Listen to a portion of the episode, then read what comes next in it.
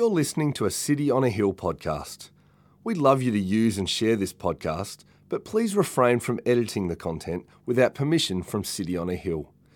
If you'd like to know more about our church, or if you'd like to donate to the work of City on a Hill, please visit cityonahill.com.au. Luke chapter 1, verse 67.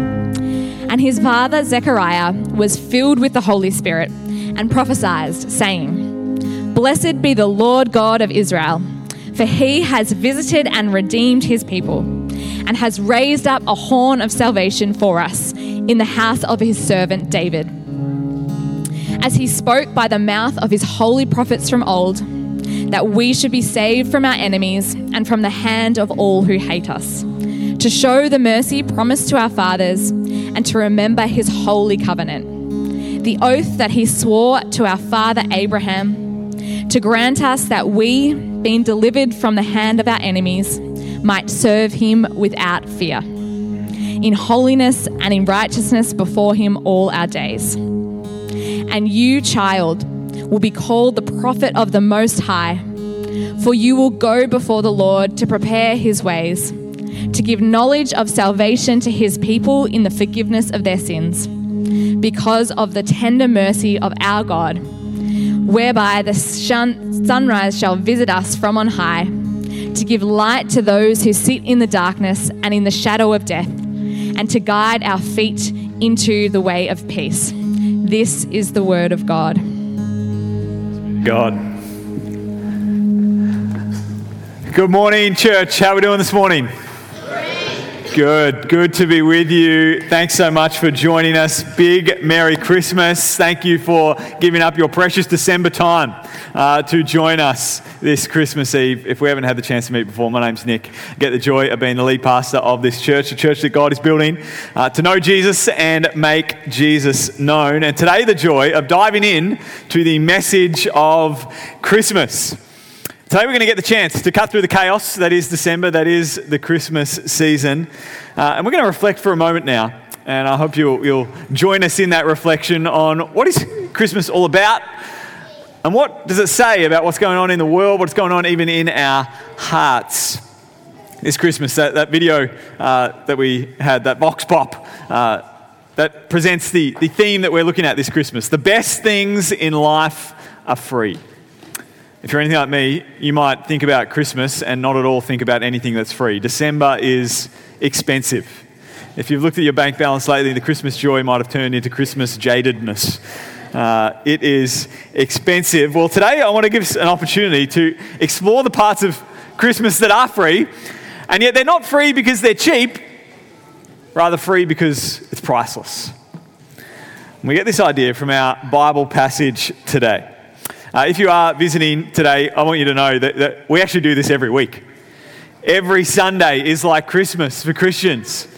And we gather together and we sing and we celebrate and we also gather around the Bible. And we do that because uh, the Bible is particularly important to us. It's important because, you know, on the one hand, it's, it's the best selling book of all time. Uh, on the other hand, it's, it's the foundations upon which what we know as Western civilization have been built. Uh, but even more than that, there's an, an added, even more important layer, uh, and that is that, that, we believe God wrote it. That through humans, uh, through their effort, through real life circumstances and human language, God had this word be given to us. It's a message, it's a story from Him. And so today we're going we're going to look at it. And we're going to get some free insight from an ancient Jewish priest. His words we just had read out for us. And his insights tell us why Christmas is so important, why the message of Christmas is priceless for us. Now, this book that we're turning to, uh, we've had it told to us, it's, it's the book of Luke. Uh, he was essentially doing the work of an investigative journalist for us. Uh, he was a doctor but he had some friends in high places who, who commissioned him to want to go do the, do the hard yards, do the, do the work, to, to gather the data about this person of Jesus they'd heard so much about. And so Luke tells us at the beginning of his short little biographical account into the life of Jesus, he tells us, Inasmuch as many have undertaken to compile a narrative of the things that have been accomplished among us, just as those who from the beginning were eyewitnesses and ministers of the word have delivered them to us, it seemed good to me also, having followed all things closely for some time past, to write an orderly account for you, most excellent Theophilus, that you may have certainty concerning the things you have been taught. And so Luke is writing to a Roman official called Theophilus. No relation, I think, uh, to Michael and Anna, but writing a couple of decades after uh, the life of Jesus, uh, Luke goes around and he, he, interviews people and he gets this eyewitness testimony for us to tell us about Jesus. And for our purposes today, he starts by focusing in on the Christmas story, the birth of Jesus. But if you uh, are either looking at the Bible passage or, or stick with me as we, we do, you'll notice that he starts by introducing the baby Jesus to us by talking about another baby, a baby called John. John was the Robin to Jesus Batman. John was the Scottie Pippen to Jesus Michael Jordan. Uh, they were born in, in similar circumstances, but very different. Mary's relative, an older relative, Elizabeth, she was barren and, and she was advanced in years, the Bible tells us, and so she couldn't have a child. And, and her husband, Zechariah, was a, a priest in the temple, and he was plodding about the temple one day, and an angel appeared to him. And the angel said, Zechariah, you're going to become a dad you're going to have a, a child. And it, it was unbelievable to him. He could not believe it. And unfortunately for him, because he didn't believe it at first, the angel said, All right, as another sign that you're going to have a baby, you can't speak. And so he was made mute until his son John was born. And that brings us to this speech that we have to look at today, to, to Luke 1, verse 67.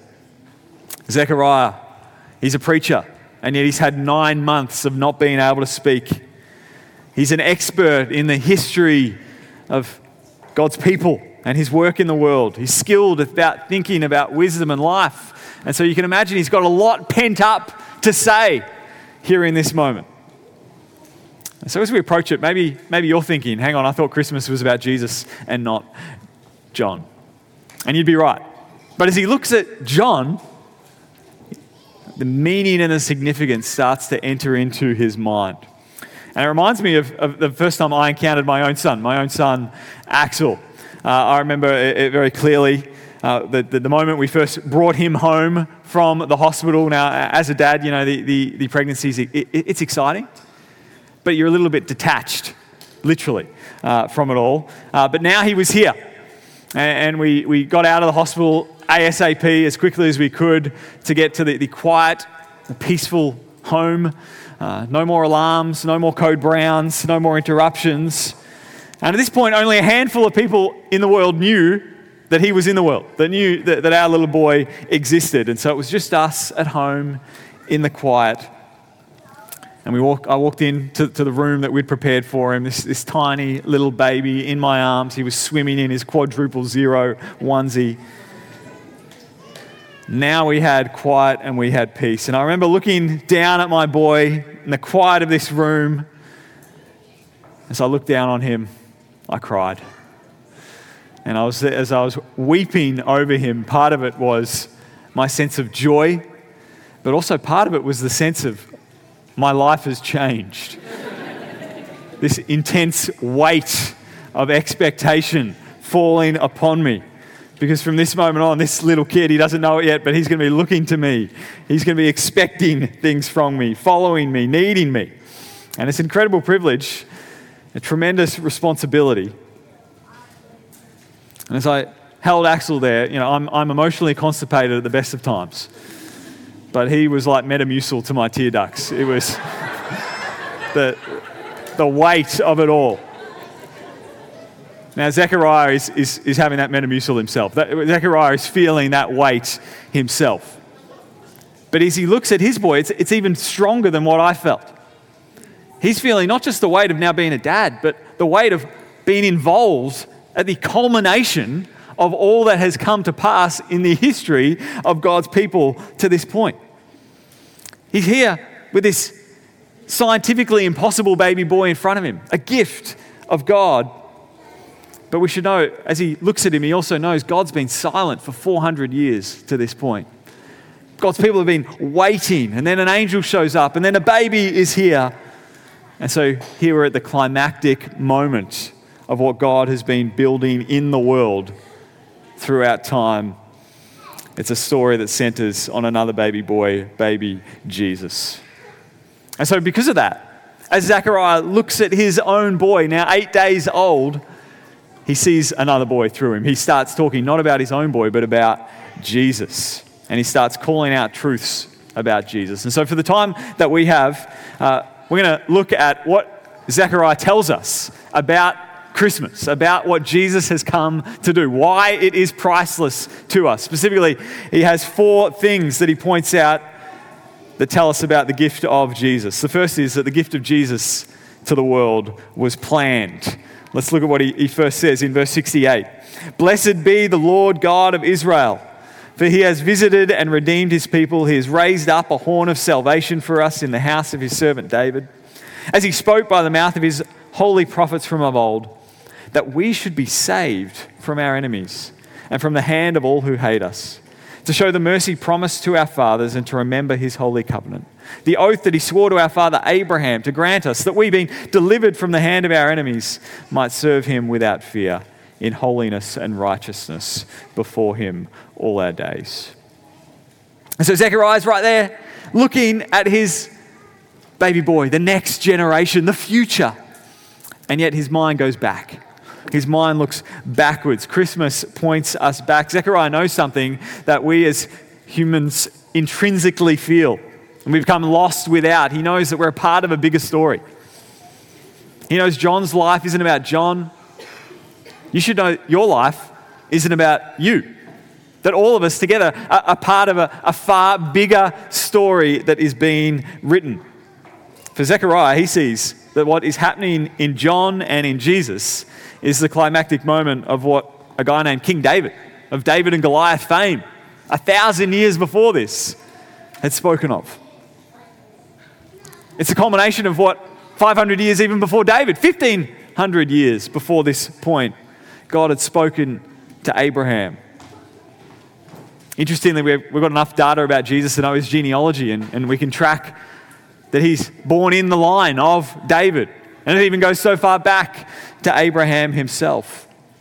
And so Zechariah here is pointing out that Jesus' birth, which will come just shortly after John, is the fulfillment of a thread of promises that go all the way back to the beginning of the Bible. In other words, God has planned this. God has planned this and, and moved human history in such a way to get to this point. Now, I think we intrinsically know as humans that, that, that we need a story to manage our identity so that we can have a, a, sense of psychological peace about where we've come from, about who we are, about do we matter in the world, about what is happening, where we find ourselves. Maybe we, we study our ancestry, perhaps. Maybe we look around our modern life for, for a tribe that we can place ourselves in that can secure us. The classic saying is, you know, if you, if you ever want to find out if someone does CrossFit, you'll know because they'll tell you in every single conversation. If you want to know if somebody's a vegan, you'll know because they tell you in every single conversation. No, we? we love identifying with a tribe of people. It gives us a sense of, of solidarity, a sense of security, a sense of place. They can be incredibly powerful. Well, we do that not just personally, but, but collectively. Where, where have we come from, humanity? Where have we come from as a society? And obviously, our, our most common way that we uh, satisfy our sense of needing a story in our secular world is really to subscribe to the fact that, that we're accidents. We think that, that that story has been written by this incredibly miraculous, accidental, and spontaneous coming together of random atoms that has led unbelievably to functioning humanity today. And we see that's our story. And that must satisfy those longings. On the surface, perhaps it does well enough to do that. For sure, it doesn't deal with the existence of the immaterial, concepts like love and morality. It doesn't help us explain the intrinsic dignity we feel we need to give and owe to other human beings as, a part, uh, as, as distinct from other creatures. But it does settle some of our longings and, and questions in the modern world. We're quite different to that materialistic explanation. Zechariah here is pointing out something that Christmas reminds us of, and that is that, that you and I are part of a bigger story, and yet it's a story that's been written by God Himself. God has been crafting this story throughout human history, and here in the Christmas moment, it's coming to a head. It reminds me of, of another story I've heard told by a man named Glen Scrivener. Uh, imagine with me Betty the botanist. Betty the botanist is in her laboratory and she's been there all night and she's running spectral analyses on this botanical specimen before her. And she's mapped its genome and she's kind of got from it some, some data points, some pharmacological properties that are going to help us with the, the treatment of Alzheimer's in the future. And then in the morning, into to Betty, the botanist's lab, comes Larry, the lab assistant. And Larry, the lab assistant, enters on in for work the next morning and sees Betty, who's been there all night, and says, Betty, what, what, what have you been doing? And Betty says, Oh, thanks so much, Larry, for that botanical specimen that you gave me yesterday. Larry says, Betty, yesterday was February 14th. It was, it was Valentine's Day. I gave you a long stemmed rose. Do you understand what I gave to you?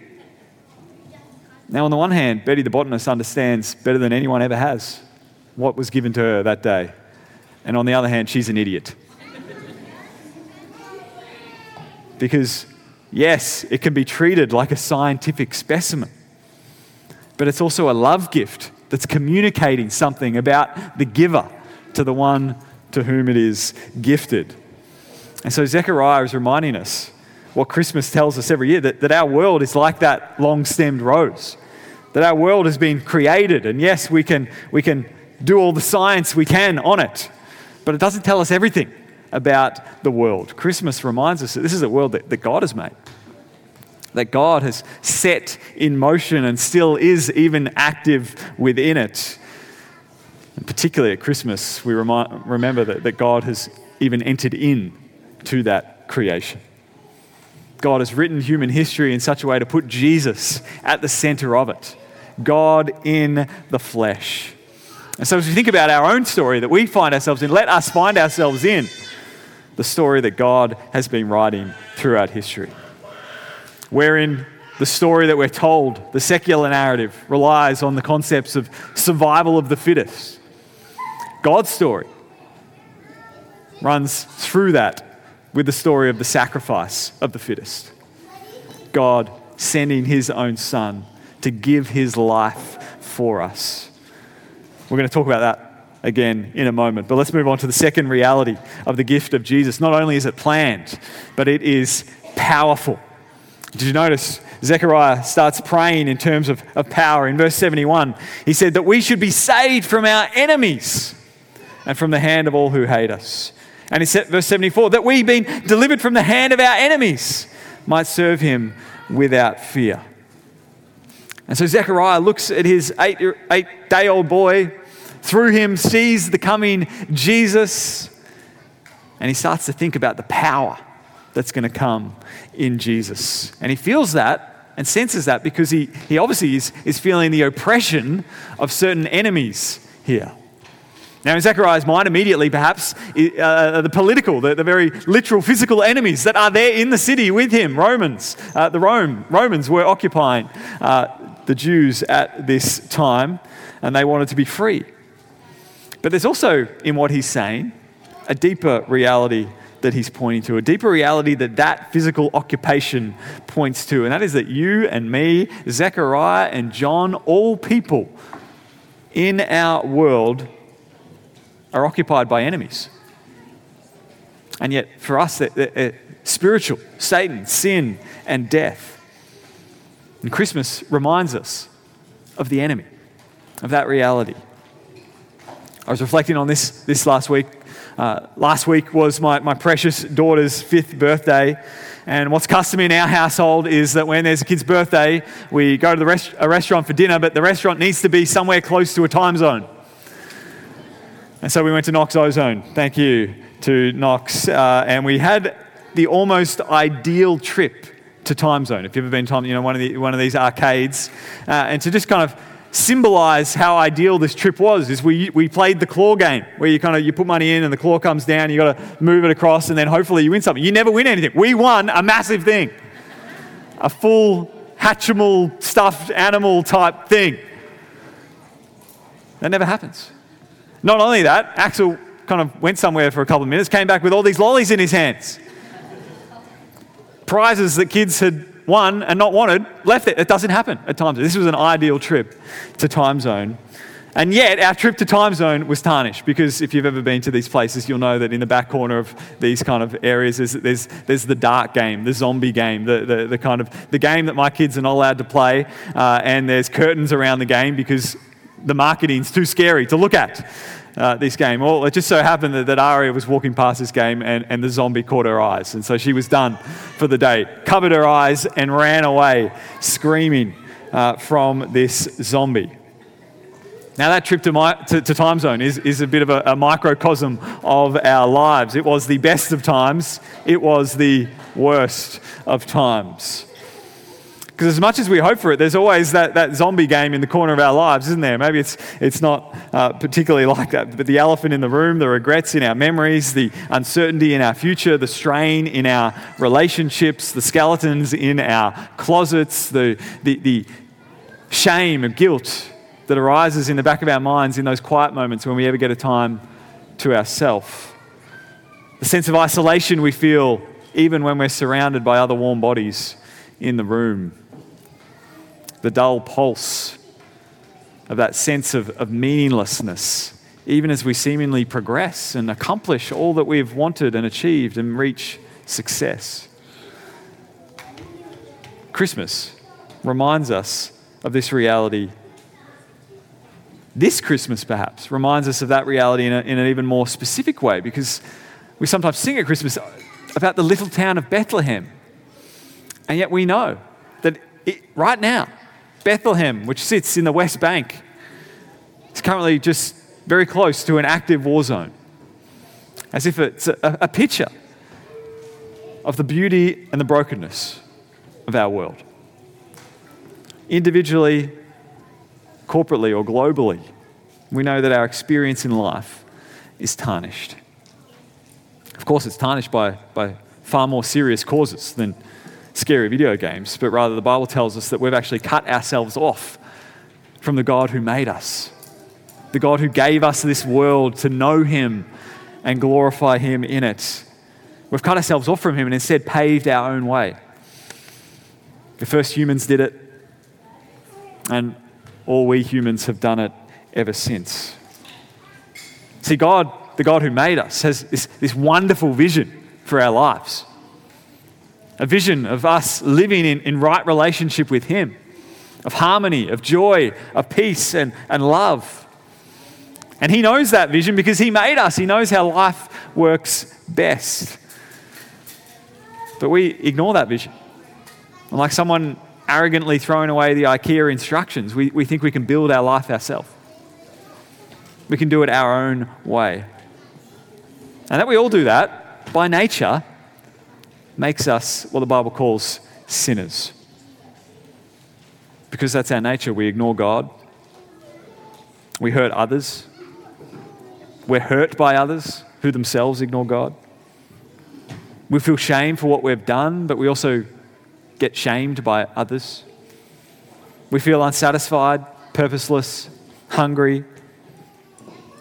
Our world seems to, at the same time, try to solve that and yet make us more, even more spiritually claustrophobic by cutting us off from the cosmic, eternal realities and purpose for which we're made.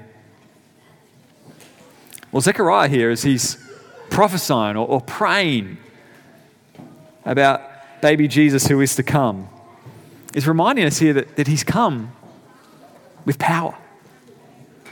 He's come with a purpose. And He tells us that sin isn't essential to us so much as it is our enemy. And Jesus has come into our world to defeat those enemies. He's come to defeat sin by taking it upon himself in our place. He's come to, to overthrow Satan and, and evil spiritual forces that come against us by triumphing over them in his death. He's done that as he's come to die so that he might defeat death by leaving it in the empty grave. And so this Christmas, Zechariah is telling us that, that we can be free from our enemies that lie within, that come against us from without, because of Jesus, the victorious and powerful one. And so the gift of Jesus is planned, it's powerful. Thirdly, Zechariah says that it's personal. It is personal. verse 76, he says this. As he looks over John, he says, And you, child, will be called the prophet of the Most High. For you will go before the Lord to prepare his ways, to give knowledge of salvation to his people in the forgiveness of their sins, because of the tender mercy of our God, whereby the sunrise shall visit us from on high, to give light to those who sit in darkness and in the shadow of death, to guide our feet into the way of peace. And so, in this couple of verses, he, starts to talk about the baby that is there before him, John. He tells us that, that John's here to prepare the way for Jesus. But notice the things that, that Jesus is coming to do that need preparation knowledge of salvation to his people, forgiveness of their sin, tender mercy of our God, light to those who sit in darkness, guidance for our feet into the way of peace. Zechariah has reminded us that, that God has this, this meta plan in Jesus. But it's not just meta, He applies it personally to Himself and to the, the people that He knows, the people that He ministers to as the priest there in Jerusalem. What Jesus has come to do is not just for the world, but for Him, for us, and for you. A number of years ago now, my, my wife and I, we went on a, a cruise to the Pacific Islands. And uh, the best things about cruises is that there is unlimited food. And the worst thing about cruises is that there is very limited space, and sometimes those things work against each other. Uh, but another good thing when uh, I was not kind of holed up in the room with nausea uh, was going to see the shows in the evening. They have these, these kind of concerts. And one of the shows they had was a, a, a mentalist, uh, a hypnotist called Phoenix came uh, on this cruise. And this guy was seriously impressive. This guy could, could memorize a deck of cards on the spot. Uh, with no practice, well, seemingly no practice. Uh, he was predicting life circumstances of audience members, just in this moment, just calling out people about what's going on in their life. At, at one point, he got a, a, little girl up. He predicted that the kid had a dog, which isn't so impressive, but then predicted the breed of the dog, the color of the dog, and then the name of the dog. And having done all this, I was like, I was scared. I was like, what's this guy going to call out in, in, in all of us? But as he went throughout these, these kind of tricks, he, he reminded us that he's not a psychic. He doesn't believe in all that. No, he's just using persuasion techniques. He's using suggestion. He's using the, the scientific method to, to draw these things out of people. Sometimes we have that view of that's what Jesus must have come and done. That's what Jesus was doing. He, he, he was just this really before his time, kind of on the edge of psychological trickery. That his miracles perhaps just, just fooled everybody. And he came to, to charm the crowd and to get famous so that he might be a figure in history. Unfortunately, as Zechariah reminds us here, that, that Jesus didn't come to do all that. When we look at Jesus, the, the story of his life doesn't stack up with that narrative because Jesus would end his life being so unpopular that he was put to death with seemingly no opposition. The religious establishment hated him. And in their hatred for him, they never tried to expose his miracles as tricks because they weren't. Rather, they admitted that what he claimed to have done really did done, really did happen. People were healed. 5,000 people were fed. And yet they claimed it was of the devil. They saw him as a threat. Jesus himself told us that as he came, his, his miracles were, were signs pointing to who he is and what he's come to do. But it's in his death that we get the point of his life. Because where the religious leaders thought that they were going to kill him and be done with it, end the threat of his popularity, Jesus tells us that it wasn't so much that they were killing him, rather that he was laying down his life.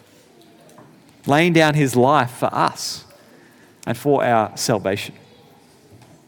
See, if you and I had the power that Jesus had, you and I, our first thought would be how can we monetize this?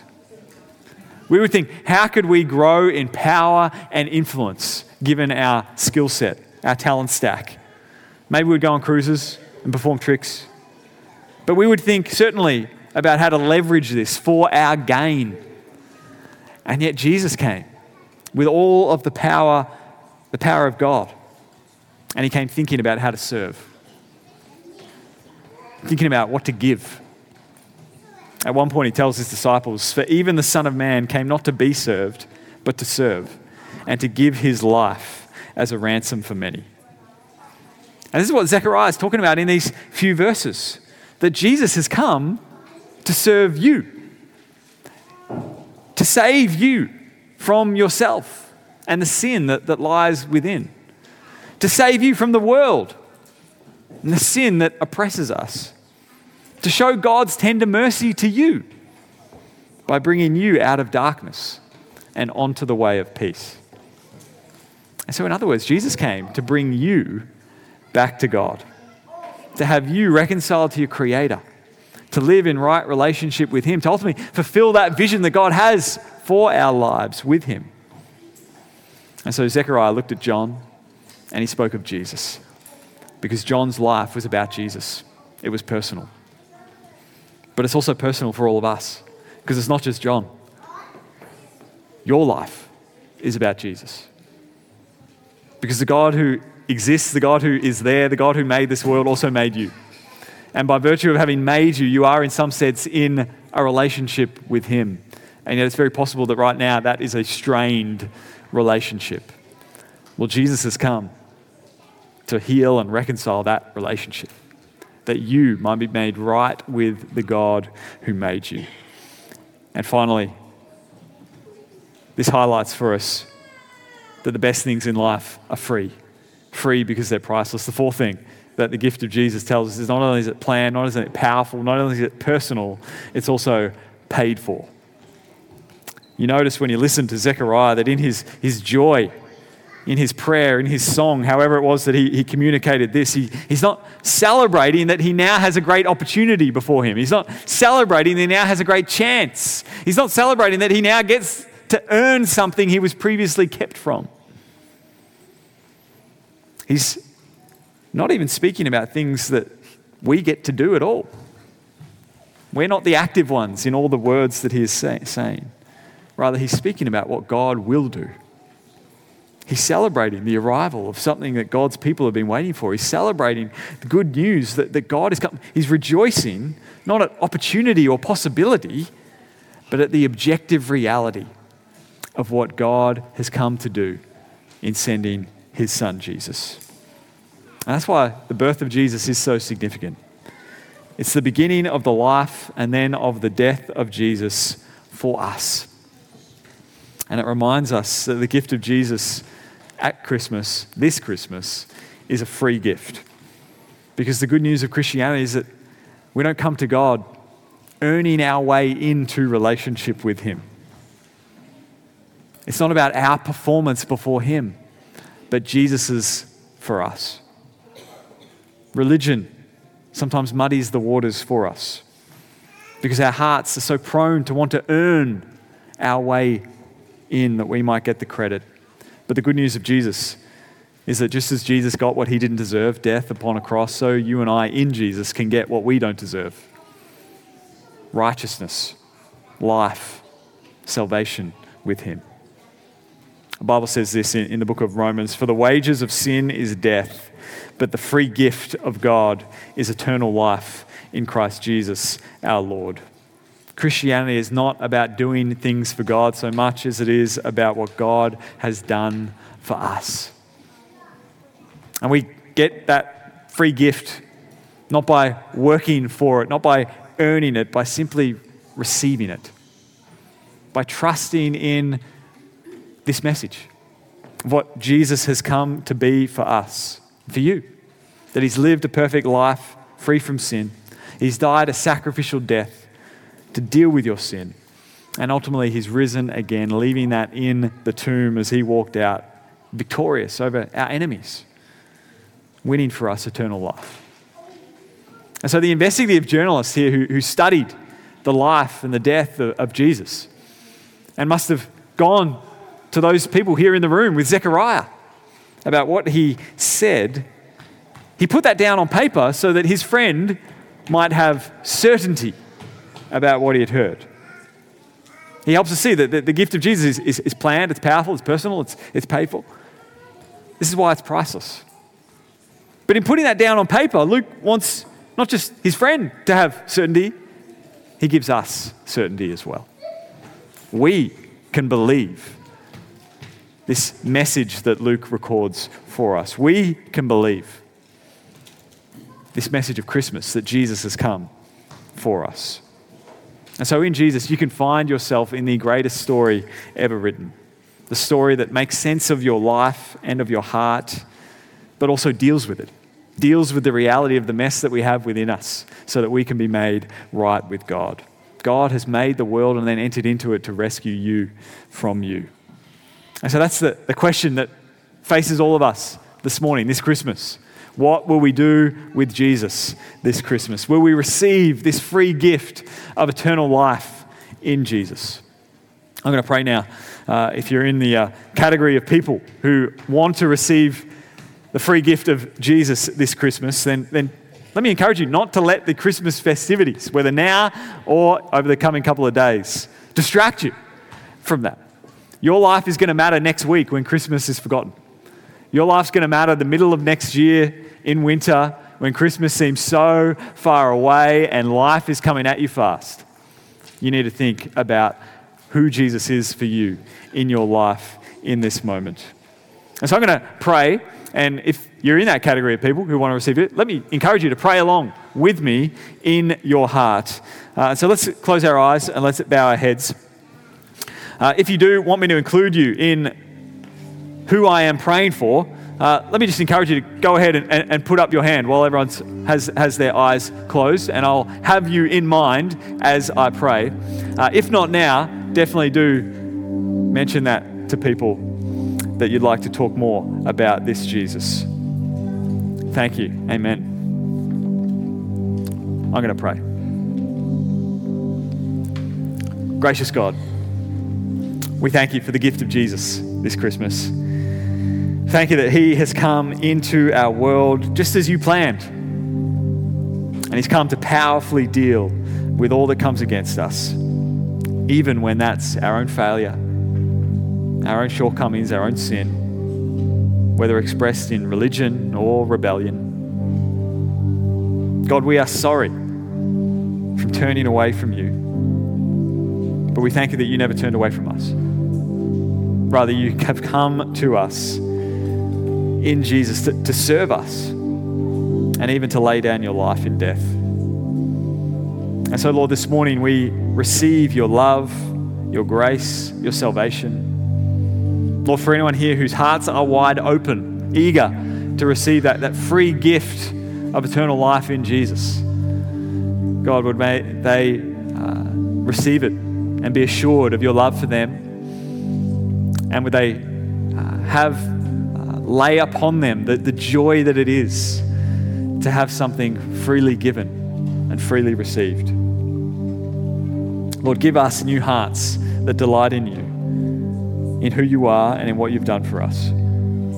Help us see the importance of Christmas and receive Jesus as the priceless gift that you've given to us. It's in Jesus' name that we pray. Amen. Thank you for listening to our podcast. If you'd like to know more about our church, or if you'd like to donate to the work of City on a Hill, please visit cityonahill.com.au.